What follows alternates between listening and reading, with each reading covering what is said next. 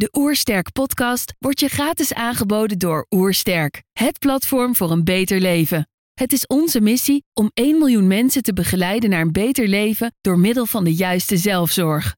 Wil je weten hoe jij kunt werken aan een beter leven? Ga dan naar www.oersterk.nu slash gezondheidscheck voor onze gratis gezondheidscheck en krijg direct jouw uitslag met persoonlijk advies. Mijn naam is Mies Kloos en ik ben te gast bij de Oersterk podcast.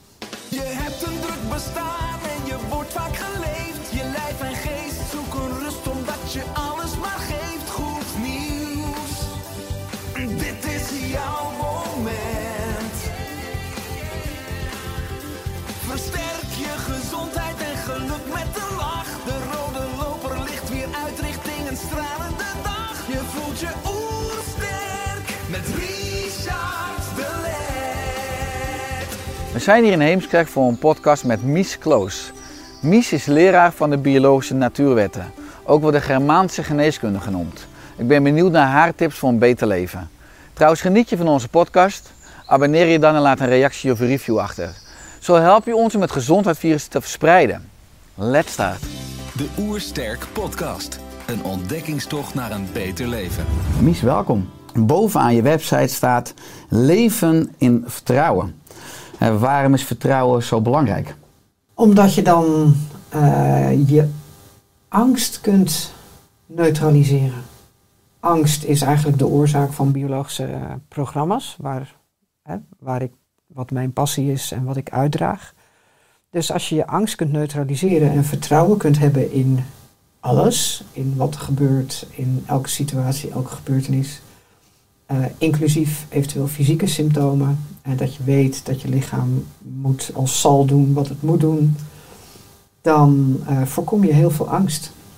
Dus vertrouwen is eigenlijk de tegenhanger van angst. Of misschien kan je ze ook zeggen van vertrouwen is liefde. Ja, je zegt heel mooi het woord biologische programma's. Nou, daar zal ik zo wat meer over doorvragen. Maar als we dan ingaan op angst, hè, dan zie je eigenlijk ook eh, onder mensen dat angst voor de dood universeel is. Ja. Eh, hoe kunnen we deze angst overwinnen? Ook als heel veel mensen geen idee hebben of en hoe het leven verder gaat. Ja, dat is een lastige.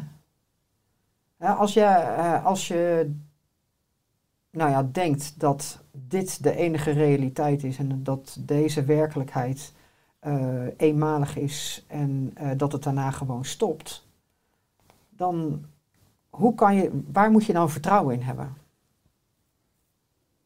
Dat, dat vind ik, ja, ik zie niet in, ik weet niet of jij daar een antwoord op hebt, maar hoe kan je, als je niet weet dat het leven doorgaat, er is Mhm. leven na dit leven, ja, hoe kan je dan vertrouwen hebben in dat alles goed is, inclusief de dood, en dat dat gewoon een nieuw begin is? Mhm. Ja, ik ben het mee eens dat vertrouwen ook een gevolg is van een stukje zingeving. En dat je de zin ervaart. En als je eh, zou geloven of zou denken of zou weten dat het ophoudt, dan is het veel eerder een stukje zinloosheid, waardoor dat misschien inderdaad angst kan triggeren. Ja, Ik vind het ook heel mooi dat jij een perspectief hebt, want vanuit het niveau van het lichaam, of ik zou bijna zeggen het niveau van het oerbrein, heb je nou, een enorme controledwang, hè, omdat het lichaam niet dood wil, niet wil sterven. Eh, Mag ik hier even op ingaan? Ik denk dat het lichaam niet weet dat het dood kan. Want het lichaam leeft in het nu. Een dier weet ook niet dat hij doodgaat. Dus het lichaam associeert pijn. Het lichaam wil pijn vermijden. En dat is eigenlijk het dichtstbijzijnde stukje van eh, pijn, ja, is dood. En dat, dat maakt hij niet, maar het lichaam wil pijn vermijden. Dus het lichaam is altijd bezig om pijn te vermijden. Hm. En daarom zijn biologische programma's met pijn en ongemak dat, die pijn en ongemak, die in feite te maken hebben met een genezing, eh, die zijn weer vaak een nieuwe trigger, zodat het programma blijft doorlopen, het blijft hangen en je komt er eigenlijk niet uit. En dat zie ik heel vaak gebeuren. ja. En eh, ja, voor mij, hè, ik, eh, ik ben een echte beta. Hè, ik heb in de jaren 70 de middelbare school gedaan en toen was de mammoet werd er net met wiskunde 1, wiskunde 2, scheikunde, natuurkunde, biologie. En ik moest ook nog twee talen doen, helaas. Maar voor mij is logica erg belangrijk. Ik moet het kunnen verklaren. En als je gewoon naar de materie kijkt, dan houdt dat op. De materie is eindig. Alle materie, of het nou over ons lijf gaat, Of over het, eh, eh, eh, de natuur of de aarde. Hè? Ho- Hoe staat het erbij over 10.000 jaar, over een miljoen jaar, over tig miljoen jaar? Dan is er waarschijnlijk ook geen aarde meer. Maar het leven zit zo mooi in elkaar. Ja? Hoe er na een conceptie een, een, een, een kindje groeit. En als ik zwanger ben en een hond staat naast me, ja, daar, die is ook eh, in verwachting, zeg maar, dan komt daar een hondje uit. Hoe weet die natuur dat hij bij mij een mensje moet maken en bij die hond een hondje? Vanuit zo'n klein eh, zaadje groeit een enorme boom. Het is zo wonderbaarlijk, dat kan niet voor niks zijn. En eh, toen ben ik dus ja, door een, eh een nijtherapeute, ja, die vertelde van ja, maar het leven kun je zien als een leerschool. En als je doodgaat, dan eh, krijg je een evaluatie en dan kom je terug en dan krijg je de volgende klas. En dat was voor mij logisch. Mhm. En Nij was van Roy Martina, ja, van de- de neuro-emotionele neuro-emotionele integratie. integratie. Mhm. En zij deed ook EFT toen al, eind jaren tachtig. Emotional En, freedom techniek, ja, met tappunten, en, ja. Ja, precies. En eh heette toen nog een methode van Callahan, die hadden toen eh, uitge, ja, uitgedokterd, zeg maar. Maar voor mij was dat dus logisch. En, en ik wist ook al als tiener dat datgene wat dit lichaam laat doen, wat het doen, zeggen, wat het zegt, denken dat het denkt, dat dat niet doodgaat. Mhm. Dat wist ik. Dus ik wist ook dat de dood niet bestond. Hè? Als beta. Mhm. Ik dacht er niet over na, interesseerde me ook niet. Ik dacht, ik zie, dat zie ik wel als ik dood ga. Ja, want alles transformeert. Dat is gewoon alles Ja. verandert van vorm. Ja, Ja, ja want eh, nou, je bent leraar van de biologische natuurwetten. Hè. Je noemt net Mhm. al de biologische programma's. Eh, voor de luisteraar of kijker, hè. wat Mhm. zijn de biologische natuurwetten precies? die verklaren hoe eh, ziekten ontstaan en in welk gedeelte van de biologische programma's. En het is, zijn eigenlijk de programma's van de dieren in het wild. En dan moet je je voorstellen dat hè, een, een kudde antilopen die loopt rustig te grazen op de prairie en ineens verschijnt er een leeuw ten tonele. En eh, nou, dat is een levensbedreigende situatie. Zeker als die leeuw honger heeft en die gaat achter een van die antilopes aan. Nou, dat dier moet langer rennen en harder rennen dan hij ooit gedaan heeft. Dus dat is de probleemfase. En, en dat heeft ook te maken met angst. Voor ons heeft dat ook te maken met angst. En natuurlijk voor dier ook. Die moet rennen voor zijn leven. Eh, nou, wordt hij opgegeten, wordt hij gegrepen, dan is het uiteraard einde oefening. Dan sterft hij aan die situatie. Eh, bereikt hij de kudde of is, eh, en is hij weer veilig? De leeuw druipt af of die pakt een ander of wat dan ook. Nou, de zucht van opluchting. En dan gaat het lichaam de maatregelen die het heeft genomen om die vlucht te kunnen volbrengen. Hè, bijvoorbeeld, hij, hij moet meer zuurstof opnemen dan hij normaal gesproken kan. Nou, dan maakt het lichaam heel snel extra longcellen aan om die zuurstof ook te kunnen verwerken. Als hij weer veilig is, is dat niet meer nodig en dan worden die cellen weer afgebouwd. Eh, uiteraard heb je door de vlucht, de vlucht ook roofbouw op jezelf gepleegd. Je bent moe, je moet bijkomen. Eh, en ja, dat is wat wij dan ziekte noemen. Maar in wezen is ziekte dus het herstelproces. Waarin het lichaam de maatregelen die het in een stressfase, hè, bij een vermeende of een reële levensbedreigende situatie genomen heeft, die worden weer afgebouwd. En dat merken we. Mhm. Dan, dan worden we ziek. En in wezen laat het lichaam dus zien wat hij gedaan heeft in die stressfase. En heel vaak horen we dan, "Nou, het lichaam laat me in de steek. Nee, het lichaam laat je zien hoe hard hij voor jou gewerkt heeft, al die tijd. In die, ja, in die stressfase, zeg maar. Mhm, Ja, want je zegt, een ziekte ontstaat dus na een stressperiode, na een stressfase. Ja. Eh, misschien natuurlijk een open deur intrappen, maar moeten we dan eh, geen stress meer hebben? Is dat mogelijk? Is dat optioneel? Nee, dat denk ik niet. En ook van niet in de wereld waarin we nu leven. Eh, maar we hoeven niet bang te zijn voor ziektes. En ook als je daar niet bang voor bent en je hebt dus vertrouwen, dan heb je het weer, vertrouwen in je lichaam, dan kan je lichaam dat heel snel repareren. Ik heb dus, eh, als je, ja, ik heb ook een, een, een manier om dan, als je angst voelt, om daarmee om te gaan, door het helemaal te voelen en het te laten, te laten zijn. Maar dan zie je ook versnellingen van, hè, vroeger ben ik vaak door mijn enkel gegaan. En dan deed ik er een week of drie over voordat die enkel weer helemaal sterk was. Dat de laatste keer dat ik door mijn enkel was gegaan en, en dus dit hele inzicht toepaste, duurde dat twee dagen. Een, eh, een muisarm, daar kan je gewoon ja, jaren last van hebben. Als je dit principe toepast, zou het na twee dagen over moeten zijn. Dus eigenlijk door onze angst voor ziekte belemmeren we de, ehm, de genezing, want het is in feite een herstelfase. En duurt die veel langer en houden hem vast. Dus vertrouwen in je lijf, weten dat je lijf altijd zal doen wat nodig is, eh, dat maakt dat ziekten ja, eigenlijk nou ja, nog wel voorkomen, maar dat je er eigenlijk zo doorheen bent. Mhm. Ja, je zegt ziekte is eh, het herstel dus van een disbalans om weer in balans Ja. te komen. Zo kun, ja, dat, zo kun je het zien. Ja, dus, eh, het is niet iets wat een disbalans veroorzaakt, maar het is juist het herstel van de disbalans die dus in de stressperiode veroorzaakt is. En ook dat weten we allemaal. Want wanneer word je ziek? In een weekend. Aan het begin van de grote vakantie. Na het pensioen. Steeds als er een stressvolle periode afgerond is, hè, na een faillissement of eh, je hebt een, een echtscheiding gehad met een hele turbulente tijd. En dat komt dan in rustig vaarwater. Je hebt misschien een, een, een nieuwe vriend of een nieuwe vriendin. Ja, dan word je ziek. En dan vragen we ons af, hoe kan dat? Ja, eigenlijk is het heel logisch, want dan gaat je lichaam herstellen. Mhm.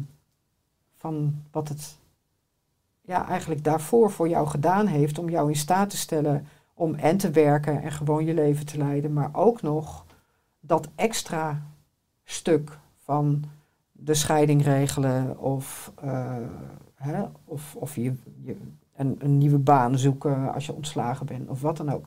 En dat zie je ook heel vaak, van mensen zijn ontslagen en gaan dan een nieuwe baan zoeken. Uiteindelijk hè, stress daarover, van oh jee, ik ben mijn baan kwijt en eh, ik heb drie studerende kinderen, waar moet ik het geld vandaan halen? En dan krijgen ze een nieuwe baan. En pff, hè, eindelijk, het komt weer goed. En dan worden ze ziek. En dan heb je een nieuw probleem, want je kan niet meteen in de ziektewet natuurlijk als je net een nieuwe baan hebt. Dus het hele principe begrijpen en dan daarmee gaan leven, want het moet, je moet het ook toe gaan passen. Het alleen maar weten doet niks. Maar je moet het ook toe gaan passen. Dat is ontzettend nuttig om ja, zowel in de, in de stressfase te zien van jeetje, ik heb stress. eh, en dan al te gaan voelen wat dat, wat dat met je doet. En al de emoties al er- te laten zijn. Ook voelen, waar zit dat nou in mijn lijf? En dan als de ziekte eruit komt, dat je dan ook de symptomen gewoon herkent. En oké, ik eh, ben aan het herstellen. Ja, logisch, goed, ik moet het even rustig aandoen. Mhm. Dat accepteren en daar ook naar leven. En voor jezelf kiezen. Ja, want eh, dit vakgebied eh, wordt ook wel de Germaanse geneeskunde genoemd. Ja, eh, door de grondlegger eh Dr. Hamer. ja, Eh, ik weet dat ik, nadat ik gestopt was met geneeskunde, natuurlijk een enorme nieuwsgierigheid had, een brede interesse had. En onze wegen kruisten al in 2012. ja. Toen heb ik een workshop van je gevolgd. Maar het is een paradigmaverandering ten opzichte van de visie hoe ik ook opgeleid ben in de reguliere geneeskunde. Het is dus ook een beladen onderwerp, want als mensen ziek worden of ook echt een fysiek probleem hebben, dan zegt de reguliere geneeskunde even zwart-wit, snij het eruit. Ja. Terwijl de Germaanse geneeskunde zegt, gefeliciteerd, het is het oplosproces. Hè? Dus, Ja. dus heb vertrouwen en doe niets. Eh, terwijl wij spreken de reguliere geneeskunde zegt, nou je bent hartstikke onverantwoord, want je moet zo snel mogelijk ingrijpen. Want hoe langer je wacht, hoe, Hoe erger het wordt. dus hoe meer dan misschien ook de angst voedt. Eh, als we dan echt hebben over de grondoorzaken van ziekte of de oorzaak van ziekte. Nogmaals, eh, ik ben in de reguliere geneeskunde heel anders opgeleid. Hoe kijk jij naar de oorzaak van ziekte? Ligt er onder elke ziekte ook een emotionele oorzaak? Ja, voor mij wel. Ja. Eh, uiteraard kunnen er ook gifstoffen zijn. Eh, straling kan een bepaald negatief effect hebben. Dus dat kan wel. Maar de angst voor die gifstoffen of de angst voor de straling is erger dan de straling zelf. Eh, in, ik ben ervan overtuigd dat je dat soort dingen ook altijd kunt transformeren. Ik heb ook wel eens gehoord van de angst voor de beet van de ratelslang is erger dan de beet van de ratelslang. Als jij helemaal in het vertrouwen gaat en weet mijn lichaam gaat dit regelen en die, die stoot dat gif wel uit. Nou, dan, dan moet het wel een heel sterk gif zijn, wil je er inderdaad aan onderdoor gaan. Maar dat heeft dus ook te maken met jouw wil om te leven. Eh, de, de mentale kracht die je, die je in je hebt, de grootte van het vertrouwen. Dus dat, ik- ben ervan overtuigd dat alle ziekten kunnen genezen, maar dat geldt niet voor alle zieken. Want hoe zit jij erin? Welke mindset heb je? Dus ook straling kunnen we transformeren. Door vertrouwen te hebben dat je lichaam doet wat het moet doen. Mhm. En ehm, ja, het is een combinatie. Het is een combinatie van beide. En er wordt natuurlijk heel veel, in deze tijd heel veel gif over ons uitgestrooid. Er wordt aan alle kanten geprobeerd om ons hele systeem te verzwakken. En daar moet jij eigenlijk met je individuele mindset en bewustzijn, moet je daar een tegenwicht voor geven. En dat kan. Maar ja, daar heb je wel kennis voor nodig ook. Mm, nou, vanuit dat perspectief heb je natuurlijk misschien fysiek gif, maar ook mentaal gif en emotioneel gif. Ja, ik lees op je website dus fysieke processen en moeilijke situaties zijn gelegenheden tot transformatie. Hè, wat Ja. eigenlijk eh, letterlijk van vorm veranderen betekent. Maar ook vooral van angst naar vertrouwen. Nou, je beschrijft dat het naast inzicht, dus cognitief ook vooral om invoelen draait. Hè? Ja. Ehm, hoe kunnen we beter ook met onze emoties omgaan? En hoe kunnen we ook onze mindset versterken? Omdat dat, dat invoelen en het emotionele en het mindset zo cruciaal zijn. Ja, eh, voor mij. Er wordt altijd gezegd: angst zit tussen je oren. En dat geloof ik niet. Ik geloof dat angst in je lijf zit. Het is je lijf die dingen heeft meegemaakt, eh, waardoor, eh, waardoor die een bepaalde onbewust, hè, onbewust is je lijf. eh, het gaat je, aan je denken voorbij, het gaat echt aan je bewustzijn voorbij.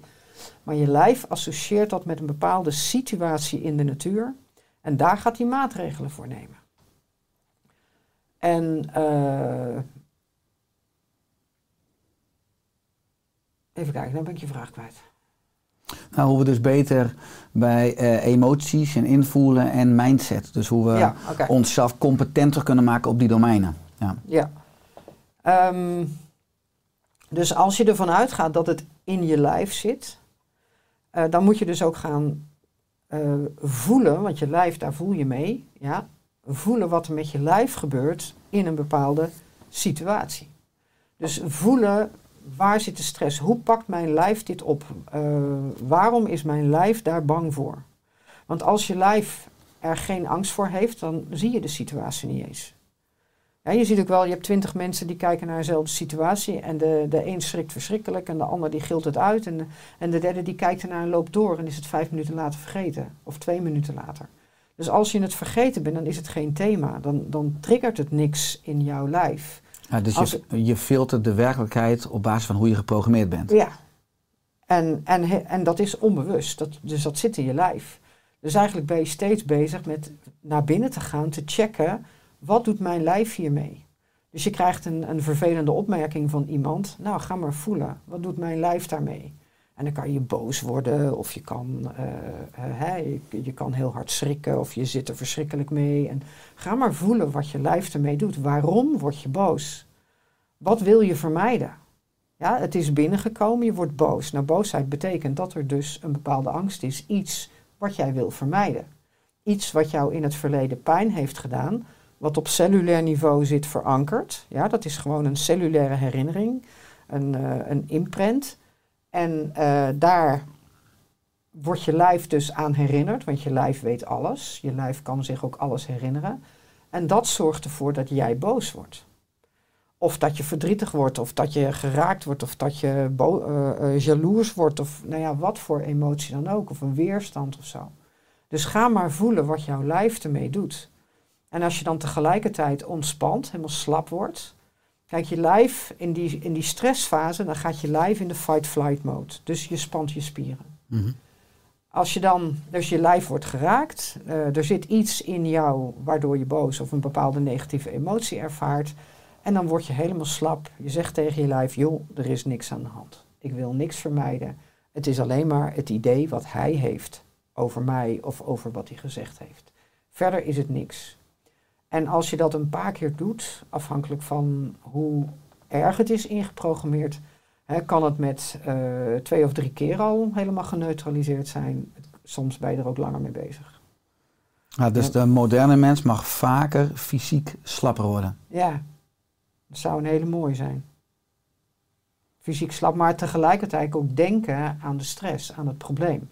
Kijk, als jij fysiek slap wordt en je denkt nergens aan en je bent helemaal gehappy. En, vooral de ja, combinatie. dan- Ja, dan, hè, dan is er niks om te transformeren. Maar het gaat erom dat jij de angst van jouw lijf, die ervaring die jouw lijf ooit heeft gehad en die nu getriggerd wordt door de woorden van iemand, dat je die transformeert zodat een volgende keer die woorden jou niet meer raken. Mhm. Hè, omdat jouw lijf heeft ervaren dat die woorden eigenlijk geen betekenis hebben, dat die niet een werkelijk gevaar voor hem zijn. Door die woorden wordt dat ge- gebeuren van vroeger, waardoor die zo bang is geworden, ja, daardoor komt dat, dat gebeuren niet terug. Ja, want ik heb in vele opleidingen en boeken gelezen en gehoord. Hè, de natuur wil niet doodgaan. Hè, de de Ja. natuur wil niet ziek worden of niet ziek zijn. Nou zou je dat ook voor de mensen kunnen zeggen als je het mensen cognitief vraagt. Uh, ik las dat de vijf biologische wetten gefundeerd zijn op onze evolutionaire ontwikkeling, hè, waaronder de embryologie. En de vijfde wet zegt dat alle natuurlijke principes zinvol, noodzakelijk en voorspelbaar zijn. Hoe kunnen we als mens deze principes, dus ook de genezing, niet in de weg zitten? Door vertrouwen te hebben. en dat betekent dus door te ontspannen. Eh, de genezing, hè, net hebben we het over de stressfase gehad. Dan, ga, dan gaat je lichaam dus in de fight-flight mode. Hij spant zijn spieren. En wij mensen zijn constant aan het denken. Ja, er is een situatie, bijvoorbeeld een ontslag. En, eh, en we kunnen alleen maar denken aan het ontslag. En oh jee, en oh god, en ik moet een andere baan, want hè, je ziet het geld eh, al voor je ogen verdwijnen. En dan kan je geen eten meer kopen. En je, kan, je hebt geen dak meer boven je hoofd. Dus dat is de denkfase. We zijn steeds bezig met de situatie en je lijf spant zich. Als je de situatie voorbij is, dan komt de ontspanning en dan worden we ziek. Met andere woorden, we gaan voelen wat het lichaam in die stressfase heeft gedaan voor je.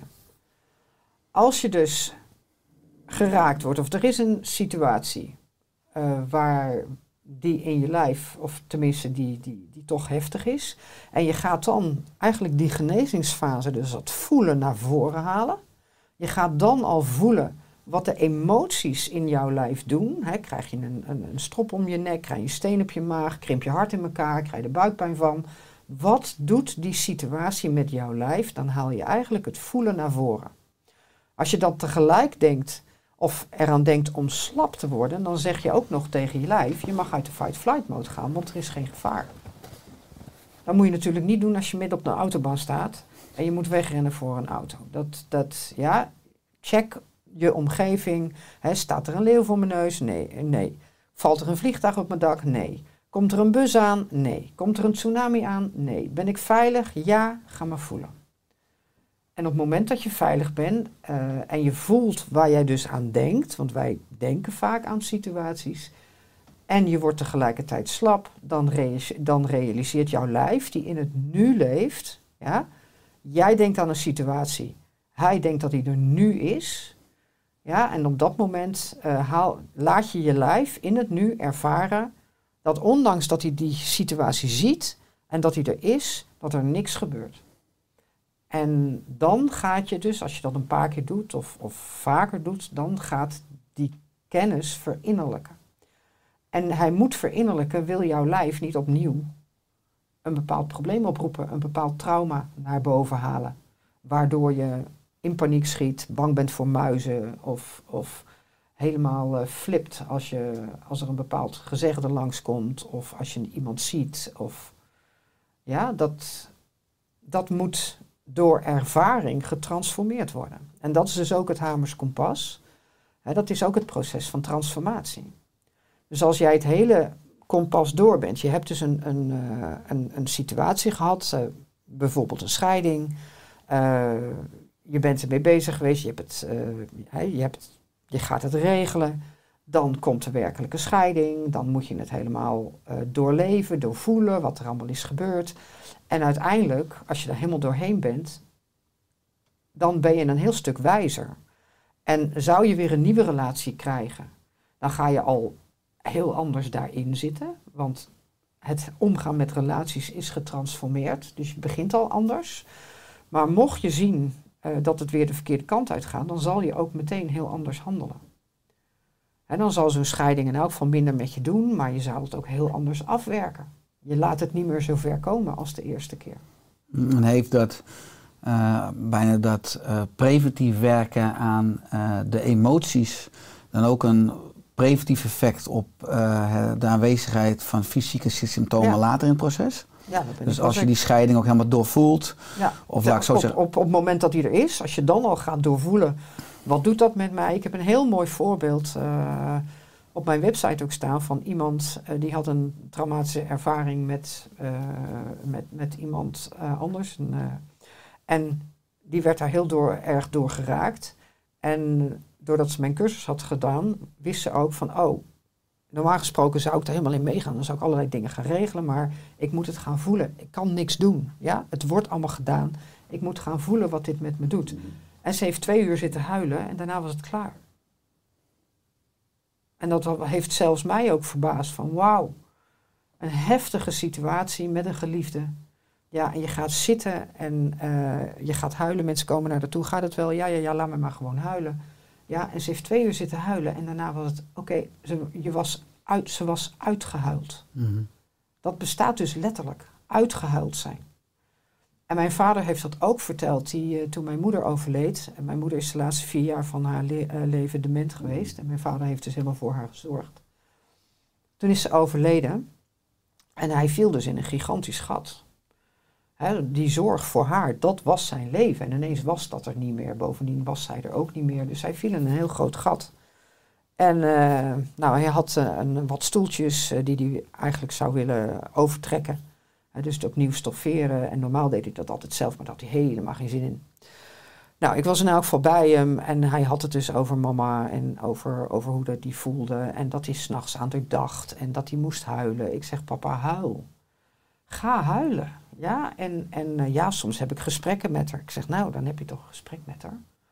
Laat dat gewoon zijn. Praat met haar.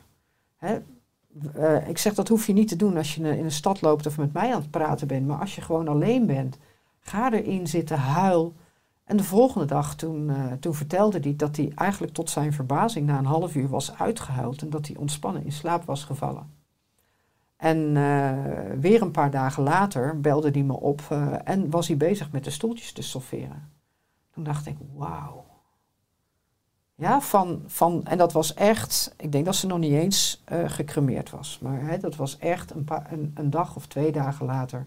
Dat hij gewoon door dat te doorvoelen weer zin kreeg om stoeltjes te gaan stofferen. Dus dat betekent, je hebt je vizier alweer op een andere, op het leven gericht in plaats van het gemis.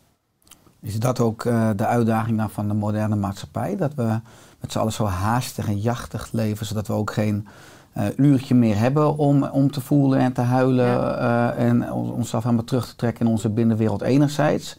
En anderzijds misschien ook een gebrek hebben aan eh, het aanleren van emotionele vaardigheden. Hè? Want als ik dan Ja. de brug maak, ik ben natuurlijk zelf ook vader, naar de kinderen in het basisonderwijs, hè? ook Ja. vanuit jouw expertise. Wat zouden we vanuit jouw optiek kinderen over hun lichaam, geest of emotionele vaardigheden mogen of moeten leren?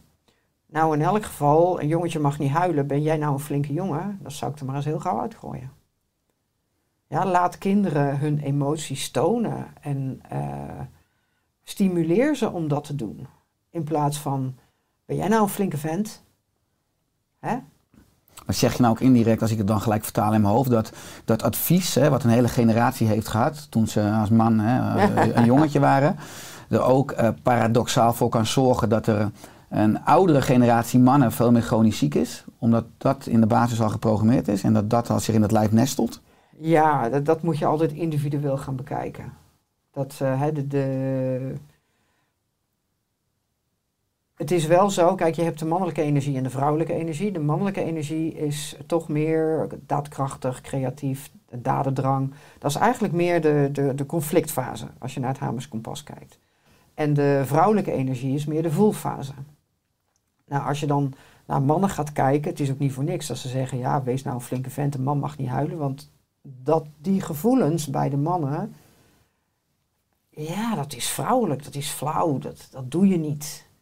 Ja, dus het zit er bij de mannen meer ingeprogrammeerd. En ik kan me dus, als we gewoon statistisch gaan kijken, kan ik me voorstellen dat een man daar wat meer last van heeft dan een vrouw. Dat een vrouw hè, als meisje mag wel huilen, mag meer de emoties uh, laten zien.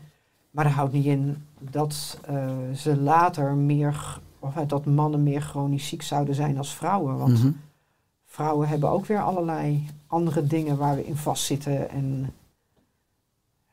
ook, het, ook het verwerkingsproces en zo. Als je iemand verliest, de, de omgeving weet daar niet mee om te gaan. Dus na een aantal maanden zeggen ze van ja, nou is lang genoeg geleden hoor, nou moet je wel door. Maar ik bedoel, hoe lang duurt het voordat je zoiets verwerkt hebt?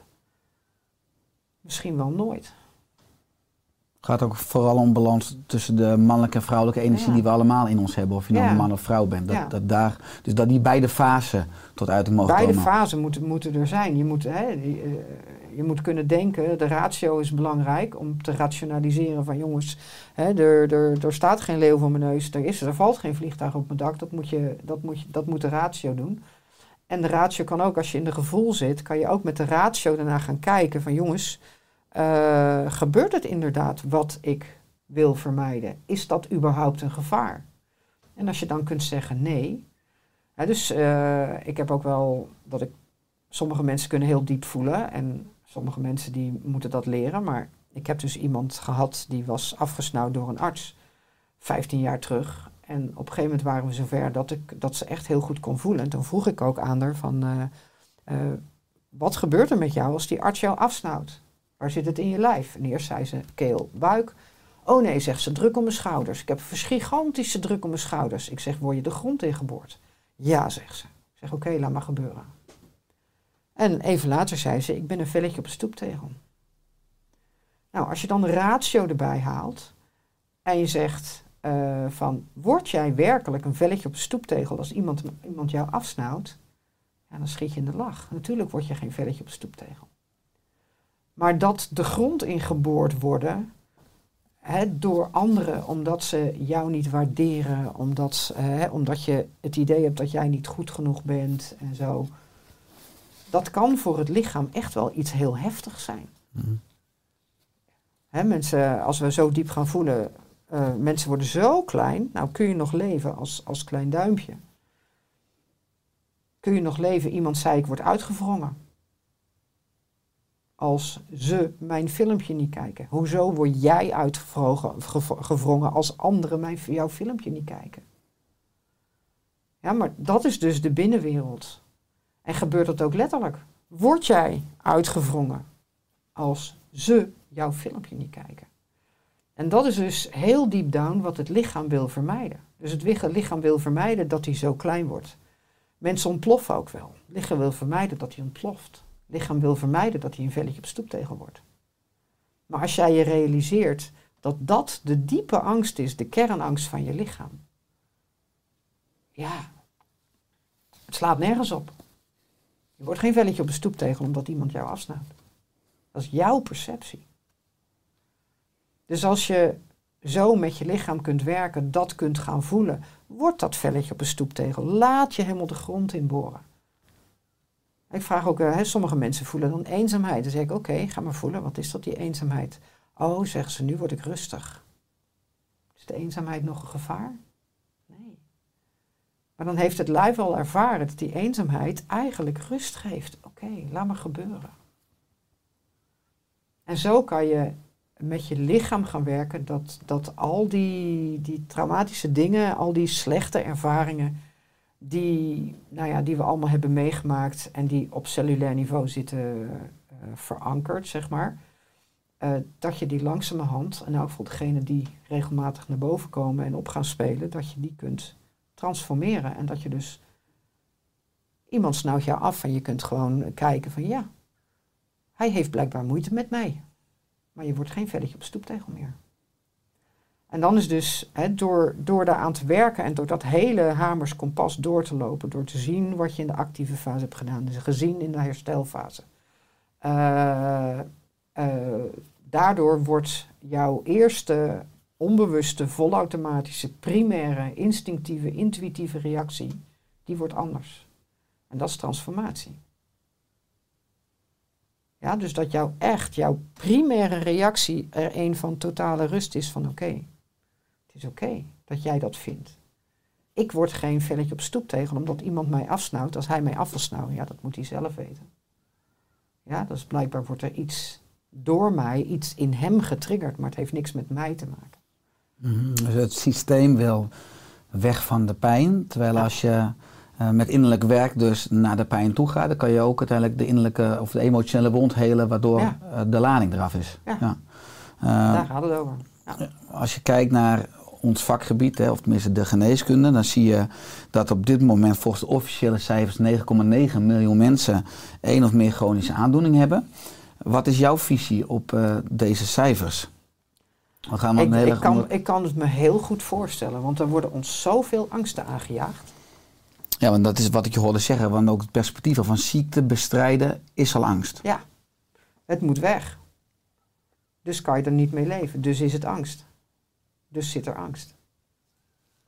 Ja, dus, eh, en dat is ook eh, alles waar, waar je boos om wordt of waar je tegen strijdt. Daar zit een conflict. Dat is de actieve fase.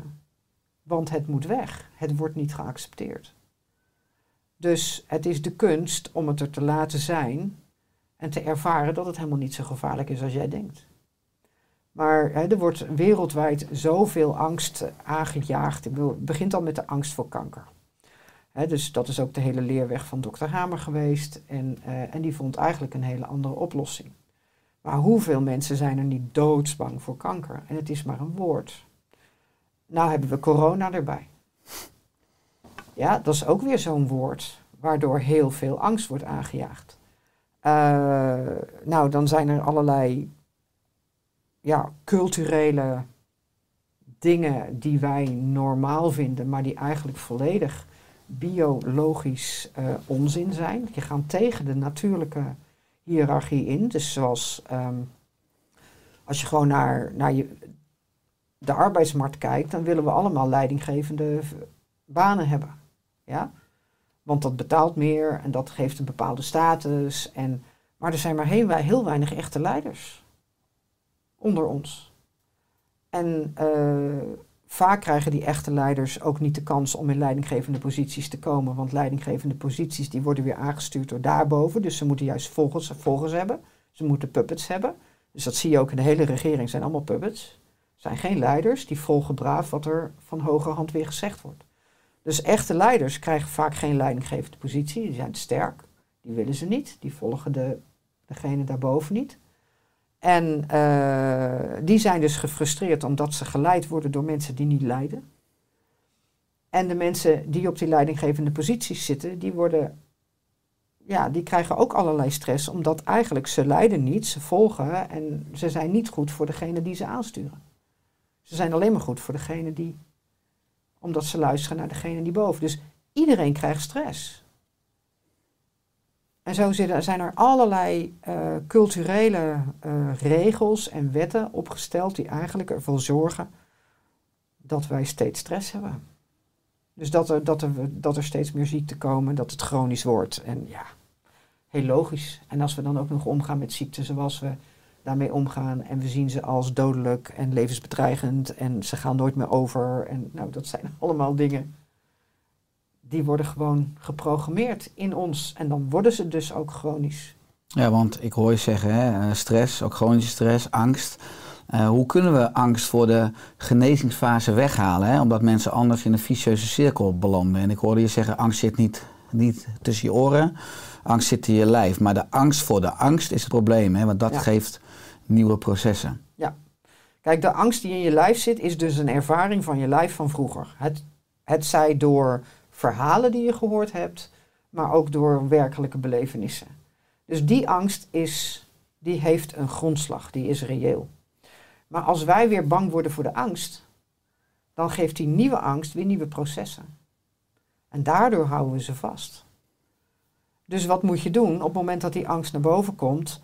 Ga, of, of de angst voor het symptoom, de angst of wat, hè, je, je, hebt, he- je, je pijn of je hebt een bepaald programma en eh, daar de perceptie is van hè, dat, dat, dat gaat nooit meer over of dat is dodelijk. Nou, wat, wat voor angst geeft dat? Dus dan mag je ook weer naar binnen gaan en voelen. Dus voel de symptomen aan de ene kant, dus de pijn of het ongemak of de druk of wat dan ook. En ontspan, kijk wat er dan gebeurt. En dan gaan heel vaak de symptomen worden al minder. Maar ga ook kijken naar eh, eh, de angst ervoor. De angst voor die symptomen. Wat doet het met jou als, als die symptomen, zeg maar, over tien jaar er nog steeds zijn? Dan ga je weer stoppen in je nek, steen op je maag, hè, in elkaar, buikpijn. Wat doet die gedachte van jeetje, die symptomen gaan niet weg? Die zijn er over tien jaar nog. Wat doet dat dan met je? Dat is de angst voor de symptomen. De symptomen zijn de genezingsfase, die zitten in je lijf. Dat zijn fysieke klachten, noemen we dat ook. Maar de angst voor de symptomen is weer een mentaal gebeuren en is weer stress. Mhm, ja, en dan gaat het ook om accepteren. Maar je zei heel veel mensen accepteren voorwaardelijk. Ja, En niet weg. onvoorwaardelijk. Ja, daarom. Ze accepteren het met als trucje van dan gaan mijn klachten weg. ja precies. En dat wordt zo ook vaak gezegd. Als je het accepteert, gaat het weg. Maar als jij, eh, als jij bezoek verwelkomt.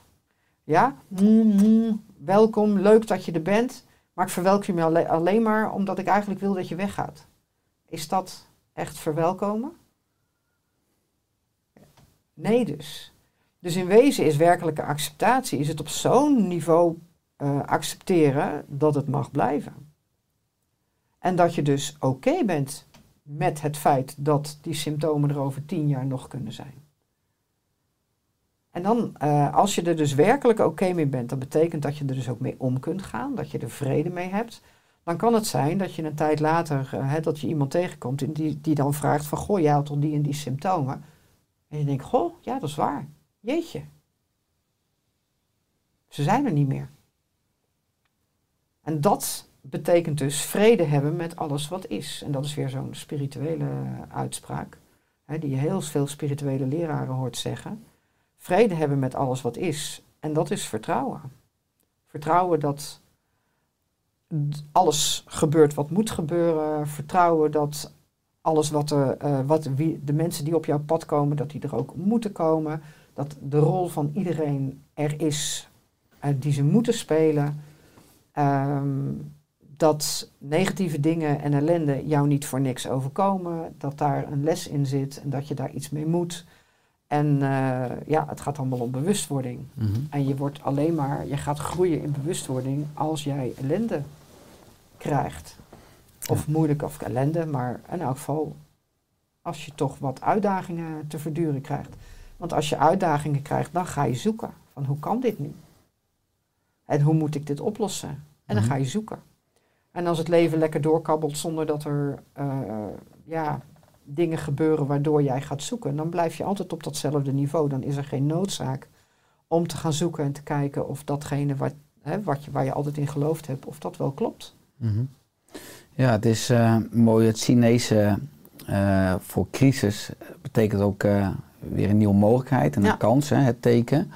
Ehm, je hebt het ook echt nu over een diep vertrouwen hè, dat alles een doel heeft, dat alles voor jou dient. Eh, en wat ik een mooi stukje vond, hè, wat las op je website, wat schuurt tegen ook dat paradigma, hoe ik zelf dus eh, opgeleid eh, was, is dit stukje. Je schrijft, bijna alle therapieën zijn erop gericht de symptomen van deze herstelfase tegen te gaan, zowel regulier als alternatief. Elke therapie, elke behandeling is ontstaan vanuit het oude medische paradigma, waarin ziekte werden gezien als iets dat misgaat, iets dat niet hoort. De biologische wetten vertellen je, juist dat er niets misgaat als je ziek wordt. Het gaat juist de goede kant op. De situatie is opgelost of je ervaart het niet meer als een probleem. Een ziekte hoeft niet genezen te worden. Het is de genezing. Zijn ziekte daarmee voor jou persoonlijk ook geen bedreiging meer? Nee. Eigenlijk zijn ze interessant. Want wat wil mijn lijf me nou weer zeggen? En als je die doortrekt, hè, is alles in jouw optiek oplosbaar of geneesbaar? Want als we allemaal competent zouden zijn in die vijf biologische wetten, waar gaan we dan uiteindelijk, of waar gaat het lichaam uiteindelijk dan dood aan? Voor mij is de dood een spiritueel iets. Als het jouw tijd, als jij je lessen geleerd hebt hier, dan ga je dood. Je bij de shamaan ook doodgaat, ja, en als je niet doodgaat aan, eh, aan, aan een ziekte, dan is het wel een, eh, een ongeluk of zo. Of, eh, maar je gaat. En eh, ik, heb, ik ken verscheidene mensen die dus zijn overleden, die de biologische wetten heel goed kenden, die ook echt heftige processen hadden, maar die zijn niet overleden aan dat proces. Die zijn overleden aan heel wat anders. En ze werden wel ziek, maar dat ging ontzettend snel. Binnen een paar weken waren ze er niet meer, dat we echt stonden te kijken van, hè? En echt, dat we een uur voordat ze stierven nog dachten van, nou, die komt er gewoon doorheen. Nee hoor. Voor mij is, is de dood, eh, ja, echt, als jouw tijd gekomen is, ga je. En dat kan zijn door een ziekte, dat kan zijn door een ongeluk. En het kan ook gewoon zijn door ouderdom. Dat je gewoon niet meer wakker wordt. Of door hartfalen. Dat is dan een van de weinige eh, programma's die dan dodelijk kan zijn. Maar eh, ja, dan, dan ben je er in één keer bij er niet meer. Maar ook dat is, heeft, is zinvol. Sommige mensen die, ja, die, die eh, zitten dan in een heftig proces en maken zich zorgen over hun kinderen, dat ze er dan niet meer zijn. En, maar dan denk ik altijd, het komt altijd goed.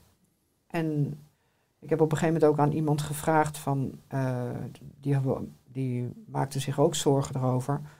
Ik zeg van, eh, jij hebt zelf als kind, was, was ook heel heftig. En jij bent ook, vader of moeder was, was ze verloren. Wat heeft het jou gebracht? Oh, zegt ze. Zonder dat was ik nooit hiermee bezig geweest. En was ik nooit de persoon geworden die ik nu ben. Zeg dan, was het dan positief of negatief? Ja, eigenlijk wel positief. Dus het zijn pijnlijke situaties natuurlijk in het nu. En, eh, maar het brengt je altijd iets. En als je dat kunt zien op het moment dat het gebeurt, eh, dan kan je daar ook anders in staan. En mijn dochter is op een gegeven moment haar. eh, eh, ja, zij, zij rijdt dan dressuur en ze was behoorlijk ver, echt richting internationaal niveau. En had dan een paard eh, die eigenlijk fysiek niet goed in elkaar zat. Of tenminste, hij zat prima in elkaar, maar ik bedoel, die dat niveau niet aankon. Hij was al, eigenlijk al, hij had zichzelf al overstegen. En de dierenarts die zei van, jeetje, dat jij dit niveau rijdt met hem, met deze rug, dat, dat is ongelooflijk. Dus in wezen was hij niet goed genoeg. Nou, daar hebben we dus van alles aan gedaan, aan gedokterd. En je kan tegen een dier niet zeggen, kijk eens anders naar de situatie. Je, je moet echt de situatie veranderen. En uit, eh, op een gegeven moment, toen, eh, toen zei ze, oké, hij, hij is er weer. Ik kan weer gaan beginnen, ik kan hem weer oppakken. En toen brak hij zijn been. Ja, dat is ook biologisch heel goed te verklaren met, met het programma. Spontane botbreuk. We hebben hem in moeten laten slapen. Eh, maar de, de, de manier waarop zij dat oppakte, dus mijn dochter, die verloor haar laatste paard. En eigenlijk alles waar ze van droomde, ging in rook op. Ja, toekomst. Haar toekomst. Ja, maar meteen van, wat biedt dit mij? Welke mogelijkheden? Dit gaat niet voor niks. Dus ze heeft, het rouwproces denk ik, was bij haar twee dagen. Toen keek ze al verder. Het afscheid was ook zo ontroerend. Dat paard liet haar los, want hij wist dat hij niet kon voldoen aan wat zij wilde. Dus dat paard liet, dat heeft hij ook postuum in een, eh, in een, in een gesprek ook gegeven. Van, ik, ik heb haar losgelaten, want ik kon niet doen wat, ik kon niet bieden wat zij me nodig had, eigenlijk. Dus als je dat kunt zien, ja, dan wordt dat heel anders dan wordt dat ontroerend en dan word je dankbaar voor hem dat hij zich opoffert en doodgaat. En, en tegelijkertijd ook, ik ga niet meer naar een ander. Dat was ook van, voor mij is het genoeg. Ik heb hier voldoende gedaan. Ik ben geheeld. Ik ben, ik ben klaar. En ik laat jou gaan. En ja, dan wordt het alleen maar mooi. Dan kan je verdriet hebben, maar toch is het mooi. Ontroerend. Nou, het gaat ook heel erg dat we spirituele wezens dan zijn met een menselijke ervaring. Als je nu kijkt naar de moderne mens, en dat schrijf je ook op je website, veel mensen willen bij klachten of ziekte een pilletje, hè, of gaan naar de arts of therapeut om de balans te herstellen. Maar je lichaam is de balans al aan het herstellen. Hè. Je moet zorgen dat je hem niet stoort, schrijf je. Nou, je geeft hierover ook lezingen, workshops. Wat brengt dit jou? Om die wijsheid, om die kennis, om dat spirituele, om dat fysieke, om dat mentale, emotionele met andere mensen te kunnen delen. Wat brengt dat mij? Ja. Ik word er gelukkig van, denk ik. Denk ik, ja. Het geeft mij energie. Ik vind het een heel mooi proces om te zien hoe, eh, hoe mensen eigenlijk erdoor aangetrokken worden omdat ze voelen dat, dat dit waarheid is. Omdat ze dat, ja, het, het resoneert met ze. En hoe verder ze erin komen, hoe groter de verwondering en de, ook het zelfvertrouwen wordt steeds groter. En ja, dat is een prachtig proces om te zien bij mensen. Vooral die verwondering van jeetje. Het klinkt zo logisch. Ja, en wij zijn zo onlogisch opgevoed. Het slaat nergens op wat wij gehoord hebben. En er is op, eh, op, eh, ik kreeg een zin eh, een paar maanden geleden. Ehm, mag ik Engels praten? Tuurlijk. die zei: the, uh, the greatest evil trick played upon mankind is telling men that the natural cleaning processes of the body are diseases and need poison as a treatment. En dat is, nou ja, dat is waar. Dat is zo onlogisch, maar het is wel waar. Hè, we krijgen gif om, om, om eigenlijk de helingsprocessen, de herstelprocessen van ons lichaam, om dat te laten stoppen. En als ze gestopt zijn en we zijn dus niet meer ziek, dan zeggen we dat we beter zijn door het gif. Ja, ja, dan komt er wel weer wat anders. Omdat de echte oorzaak niet eh, begrepen en doorvoelt. En, Ja, en nou ja, de, eh, het programma. Kijk, de, het programma is natuurlijk al in genezing. Dus als de situatie voorbij is en eh, het loopt op ook drie niveaus, hè, psyche, hersenen, orgaan. Als het in de psyche ook afgerond is, dan is het ook afgerond, dan is het klaar. Dus als jij die hele periode bijvoorbeeld door zeven dagen antibioticum voor, voor een griep of een blaasontsteking of zo, hè, die zijn in de psyche na zeven dagen meestal wel afgerond. Nou, als die klaar zijn, ja, dan heeft de antibioticum je beter gemaakt. Nee, het lichaam heeft zichzelf niet hersteld, maar ehm, het proces in de psyche is afgerond, dus het gaat ook niet meer verder. Dus dan ben je beter. Maar ben je bewust geworden? Ben je, ben je gegroeid? Nee. Mhm. En hoe staat jouw fysieke lichaam ervoor? Die heeft dat proces niet afgerond. Dus dat wat er gedaan is in de, act, in de, in de stressfase, is, heeft niet kunnen helen, is, is niet afgerond. Dus ja, ik ben geen arts. Ik weet niet wat, wat voor effect een niet geheeld programma heeft. Op het lichaam weet ik niet. Mhm. Zou ik niet kunnen zeggen. Ja, wat je dus eh, heel erg zegt is dat de huidige tijd is niet biologisch, maar bio-onlogisch. als je het hebt over biologisch. Ja. Eh, wat zou jij doen eh, als minister van Natuurwetten? Oh, als die positie hemel. vrij zou komen. Waarvan vind je nu, als je ook kijkt naar het mo- moderne leven en de maatschappij hier in Nederland. Oké, hier zouden we qua, qua hefboom, als we hier aan wat zouden doen, zouden we er maatschappelijk veel meer levenskwaliteit en geluk en groei van krijgen. Nou, dan, zou ik alles veranderen. Als je gewoon naar eh, het, het hele menselijke proces kijkt, dan begon ik al met veranderen van alle controles in de zwangerschap. Het is een natuurlijk proces, er gaat niks mis. Het is altijd vanzelf gegaan. Hè, de reguliere geneeskunde is hoe oud? 200 jaar of zo? Ja. Nou, de mens is al wat langer hier op deze aardbol. Het is altijd goed gegaan. En controles, waarom controleer je? Om te kijken of er niks mis is. Je bedoelt Maar- 10 weken echo, 20 weken echo en alles. Ah, ja. al die, al die Ja. toestanden. Ja, maar iedere keer, hartslag krijgt, luisteren. Ja. ja. iedere keer krijgt eh, de foetus wel het, de boodschap, er kan wel eens iets mis zijn met jou. Nou, als ze dan op de wereld komen, krijgen ze de hielprik. Want er zou wel eens een keer een hele enge ge- herfelijke ziekte kunnen zijn. Weer de boodschap, er kan wel eens iets mis zijn met jou. Vaccinaties. Ehm, nou, die geven, die geven ook de boodschap van jij kunt het niet alleen. Want zonder, zonder deze prik word jij ziek. En dan het schoolsysteem. Ja, waar wordt aandacht aan besteed? Aan datgene wat een kind niet kan. Als hij niet kan lezen of geen lezen niet leuk vindt, dan krijgt hij bijles in lezen. Als hij rekenen niet leuk vindt, krijgt hij bijles in rekenen. kind wordt constant gefrustreerd en krijgt de boodschap, jij bent niet goed genoeg. Daar komen al die plakkertjes ook van. Dus ja, als ik minister van Biologische Natuurwetten zou zijn, dan zou ik zeggen, ja, de hele maatschappij moet veranderen. 80% van de ziekenhuizen dicht.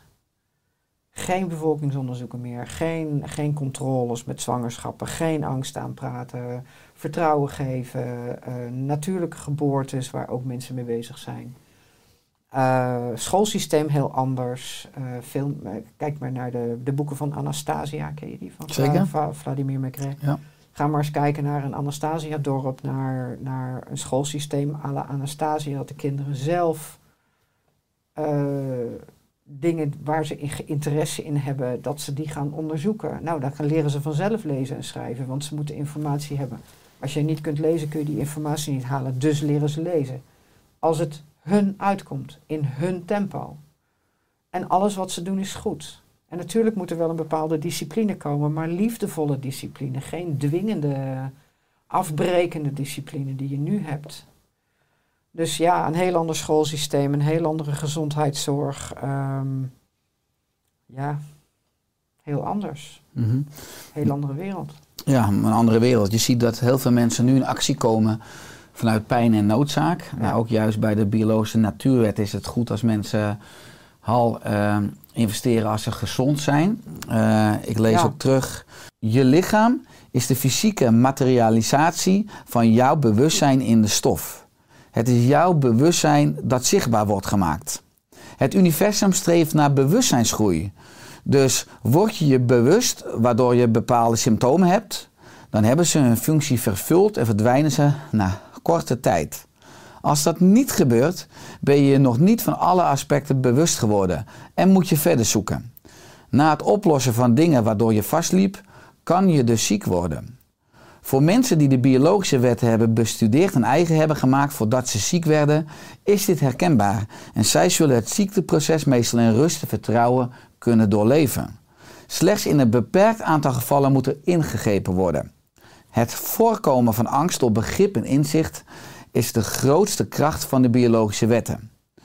Het devies is dus, en een dubbele punt, verdiep je in de werking van de biologische natuurwetten terwijl je nog gezond bent. Hoe, hoe zorg jij voor balans in jouw leven? Door te realiseren wanneer je zelf de disbalans creëert. En dat gaat vooral om uh, ja, het pleasen van anderen, niet mee durven, zeggen of um, altijd klaarstaan om een ander te helpen. Dan, in onze situatie, we hebben dus een paardenbedrijf en dat runt mijn dochter en ik merk, um, zij kan dat prima alleen, maar ik voel me schuldig als ik niet help. Nou, dat is een puntje van aandacht, dus dat ik daar me bewust van word. En ik hoef haar helemaal niet te helpen, ze kan het prima alleen. En als ze, als ze hulp nodig heeft, vraagt ze er wel om. Eigenlijk is het gewoon voor jezelf zorgen. Op allerlei manieren. En we zijn zo vaak bezig met anderen om het goed te doen voor anderen. Of, uh, en dat is een stukje balans wat je zelf moet bewaken. Dus je eigen weg kiezen. Um, en, en je bewustzijn waar je van die weg afgaat. En ik heb ook heel lang, afgelopen jaar, heb ik uh, heel lang last gehad van, een, van mijn hiel. En ik denk dat dat daarmee te maken heeft. Ik, ik rende te hard voor haar. Ik, uh, ik, ja, ik, ik voelde me ja, schuldig. Nee, uh, um, ik rende te hard voor haar. Ik moest haar op eigen benen laten staan. En nou ja, het is een heel proces. Want dat is dan inderdaad iets chronisch, wat gewoon steeds terugkomt en wat je steeds ook zelf creëert. En dat, ja, dat zijn best wel, uh, voordat je er dan achter bent wat je dan doet en hoe je dat dan wilt veranderen. En zelf vind ik het ook leuk. Dus dan, hè, waar, zit dan de, waar zit dan de balans? Van wat vind ik leuk en wat, wanneer ren ik mezelf voorbij? En wanneer laat ik mijn dochter niet op haar eigen benen staan? Bijvoorbeeld. Dus ja, je steeds bewust zijn en steeds naar binnen gaan van wat doe ik, waarom doe ik het. Eh, en als je merkt dat je onredelijk bent of eh, ja, dat je toch eens naar jezelf gaat kijken waarom ben ik onredelijk. En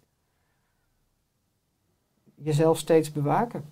Ja, dus nieuwsgierig op zoek gaan naar je primaire drijfveren. Hè? Ja. Waarom doe je wat je doet en waarom zeg Ja. je wat je.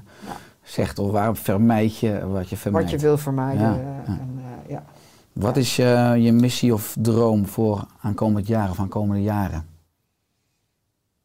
Eigenlijk samen met heel veel andere bewuste mensen een nieuwe wereld creëren.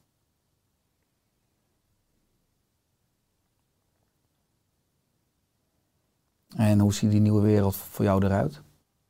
Dat wat je net mogelijk schetste.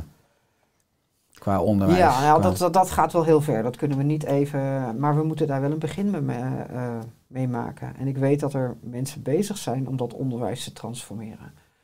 Nou, hè, zelf probeer ik via de kennis van de biologische natuurwetten om, om daar een stukje in te doen. En dat is een heel proces.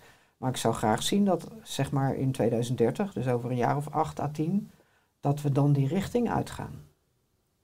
Dat we de macht en controle die er nu is, dat we die uitgerangeerd hebben, zeg maar. En, en dat wij een mooie, gezamenlijk menselijke maatschappij gaan creëren.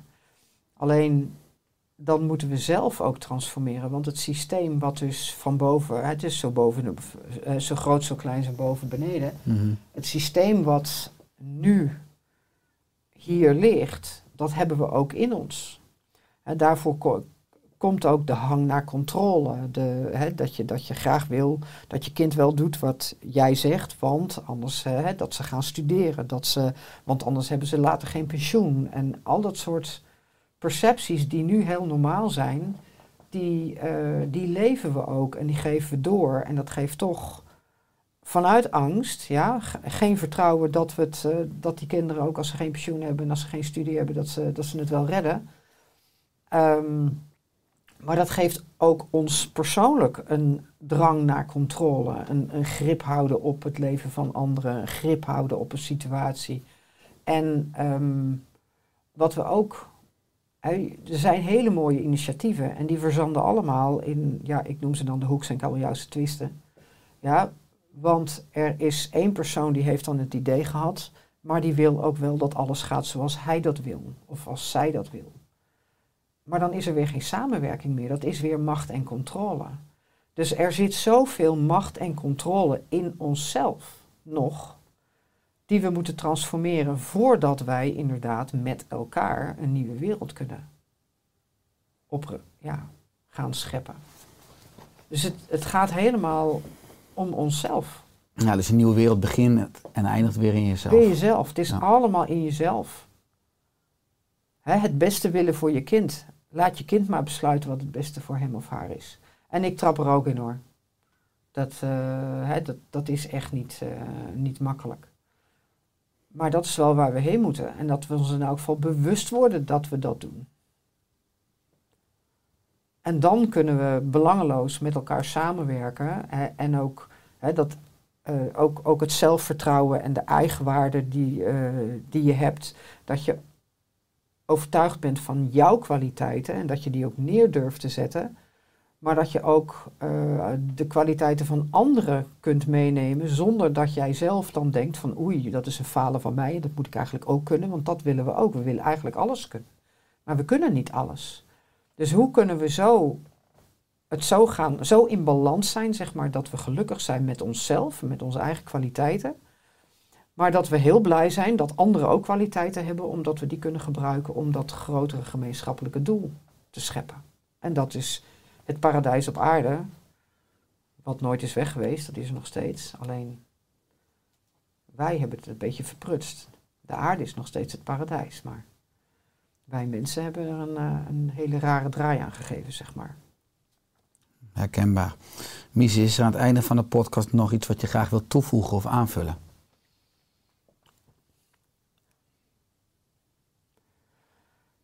Nou, ik denk dat we, ja, dat we wel gezegd hebben wat er, eh, wat er in een uur gezegd kan worden. We kunnen natuurlijk nog drie uur doorgaan, maar... eh, Wij kunnen uren praten. Ik denk dat, dat heel veel mensen deze podcast nog een tweede of een derde keer gaan beluisteren. Want er zitten Ja. enorm veel eh, prikkelende paradigma shifts in. Hè? En hoe je jezelf op meerdere niveaus kunt voeden. Waar kunnen mensen meer vinden over jou, over je workshops, over je trainingen, over de biologische natuurwetten? Nou, ik heb eh, twee websites, waarvan er één meer een naslagwerk is als je de cursus hebt eh, gedaan. En de andere is levensbewustzijn.nl. En daar staat ontzettend veel op. Hè, er, eh, daar heb je ook een kopje met activiteiten en dan online workshops. Ik heb sinds corona een online basisworkshop. Het is hetzelfde materiaal als het, de live workshop. De live workshop bestaat uit vier dagen. En ik heb elke dag in vier delen opgedeeld voor de online workshop. En die werken we eigenlijk in één week door. Dus één deel per week. Dat betekent, je krijgt al het materiaal. Je krijgt dan alle video's als je die koopt. Dat zijn er 17. Hè? 4 keer 4 is 16. Maar ik heb nog één extra deel omdat ik daar eigenlijk niet genoeg tijd voor heb. En met de online kan je gewoon een extra deel maken. Dus dat heb ik gedaan. Dus het zijn 17 delen. Je krijgt de video, je bekijkt de video voordat er een webinar is, een QA Questions and Answer webinar, waarin we dat deel door gaan spreken. Eigenlijk eh, heb je dan al meteen een herhaling slash verdieping. Eh, er zijn altijd meer mensen, je leert van elkaars vragen. En het is dus een week in plaats van een half dagdeel. En ik merk met de live workshop dat zeker die basisworkshop dat is zo omdenken dat na een half dagdeel zit men vol. Maar ja, we moeten vier dagen vullen. Dus zo nu en dan voel ik me net zo iemand die een gansbeek pakt en begint te proppen. En, maar eigenlijk, ja. En na vier dagen ook gaan de mensen naar huis, zijn heel enthousiast. Maar dan gaan ze naar, het, ja, naar een thuissituatie waarin iedereen in het oude paradigma Ja, de oude context. ja, en het verwatert. Terwijl die 17 weken is echt drie, vier maanden waarin je steeds weer opnieuw die impuls, eh, eh, herhaling, herhaling, herhaling. En ik merk dat het veel meer beklijft. Nou, verder wacht niet totdat je een of andere eh, schrikdiagnose of wat dan ook hebt. Hè. Doe het als je nog gezond bent. Er zijn ook live workshops die gaan. Hè. Er zijn mensen die vinden live toch veel prettiger. Dat kan ook. Dan zeg ik nog steeds, koop daarna de online workshop omdat die zo, ja, zo langzaam gaat en eh, ja, eigenlijk veel meer kan beklijven. Verder zijn er, ja, we hebben ook nog eh, de psyche. Dat zijn dus eh achterreletjes hier in het hoofd die alles op psychisch niveau verklaren. Dus autisme, agressie, eh manie, depressie, alle gedragsveranderingen. En, en bizar, zo interessant hoe dat, ja, hoe dat eigenlijk functioneert. Je gaat jezelf ook fantastisch herkennen erin en je moet om jezelf lachen. Ik zeg altijd, die basisworkshop, dat is echt voor jezelf. Ja, helemaal waar we het ook hier over gehad hebben. Maar de psyche, dat is de workshop van de compassie. Want dan ga je zien hoe eh, de dwangmatige patronen in jouw gedrag om te overleven in deze maatschappij, maar je gaat ook de dwangmatige patronen in eh, het gedrag van anderen zien. En daardoor krijg je compassie. Je ziet dat mensen het niet doen om jou te kwetsen of, eh, of uit slechte wil of zo, maar gewoon vanuit een dwangmatig iets om zichzelf staande te houden. Dat is de workshop van de compassie. En eh, ja, dan zijn er nog wat andere dingen. Dus die kun je allemaal online. De ogen heb ik, bottenperen, bottenspieren, pezen, gewrichten. Dat is helemaal ook eh, een ja, fantastische workshop. Heel doorleef, die doen we vaak. Die heb ik nog niet online gedaan. Ik weet ook niet of dat kan. We hebben wel bepaalde aspecten eh, gedaan online, maar helemaal heel doorleef. Dat is dus echt het voelen, het eh, mensen begeleiden naar die kernangst. Hoe kom je daar? eh, hè, hoe ga je om met wat anderen dan voelen en vinden? van waaruit reageren die anderen dan? Heeft dat met jou te maken? Ja, het, is een hele, het lijkt wel een beetje op de vraagstelling van Byron Katie. Mhm. En dat is dus helemaal gaan voelen. Mooi, ja, het klinkt als een eh, stoepwinkel, maar alle informatie is op levensbewustzijn.nl. .nl. Ja. Mies, dankjewel voor je komst in de Oerstek podcast. Heel graag gedaan. Vond het erg leuk. Wederzijds en dat we samen maar mogen werken aan een eh, wereld vol vertrouwen. Ja. Dat we daarmee ook bijdragen aan eh, die mooie nieuwe wereld. Ja, het paradijs op aarde. Dankjewel.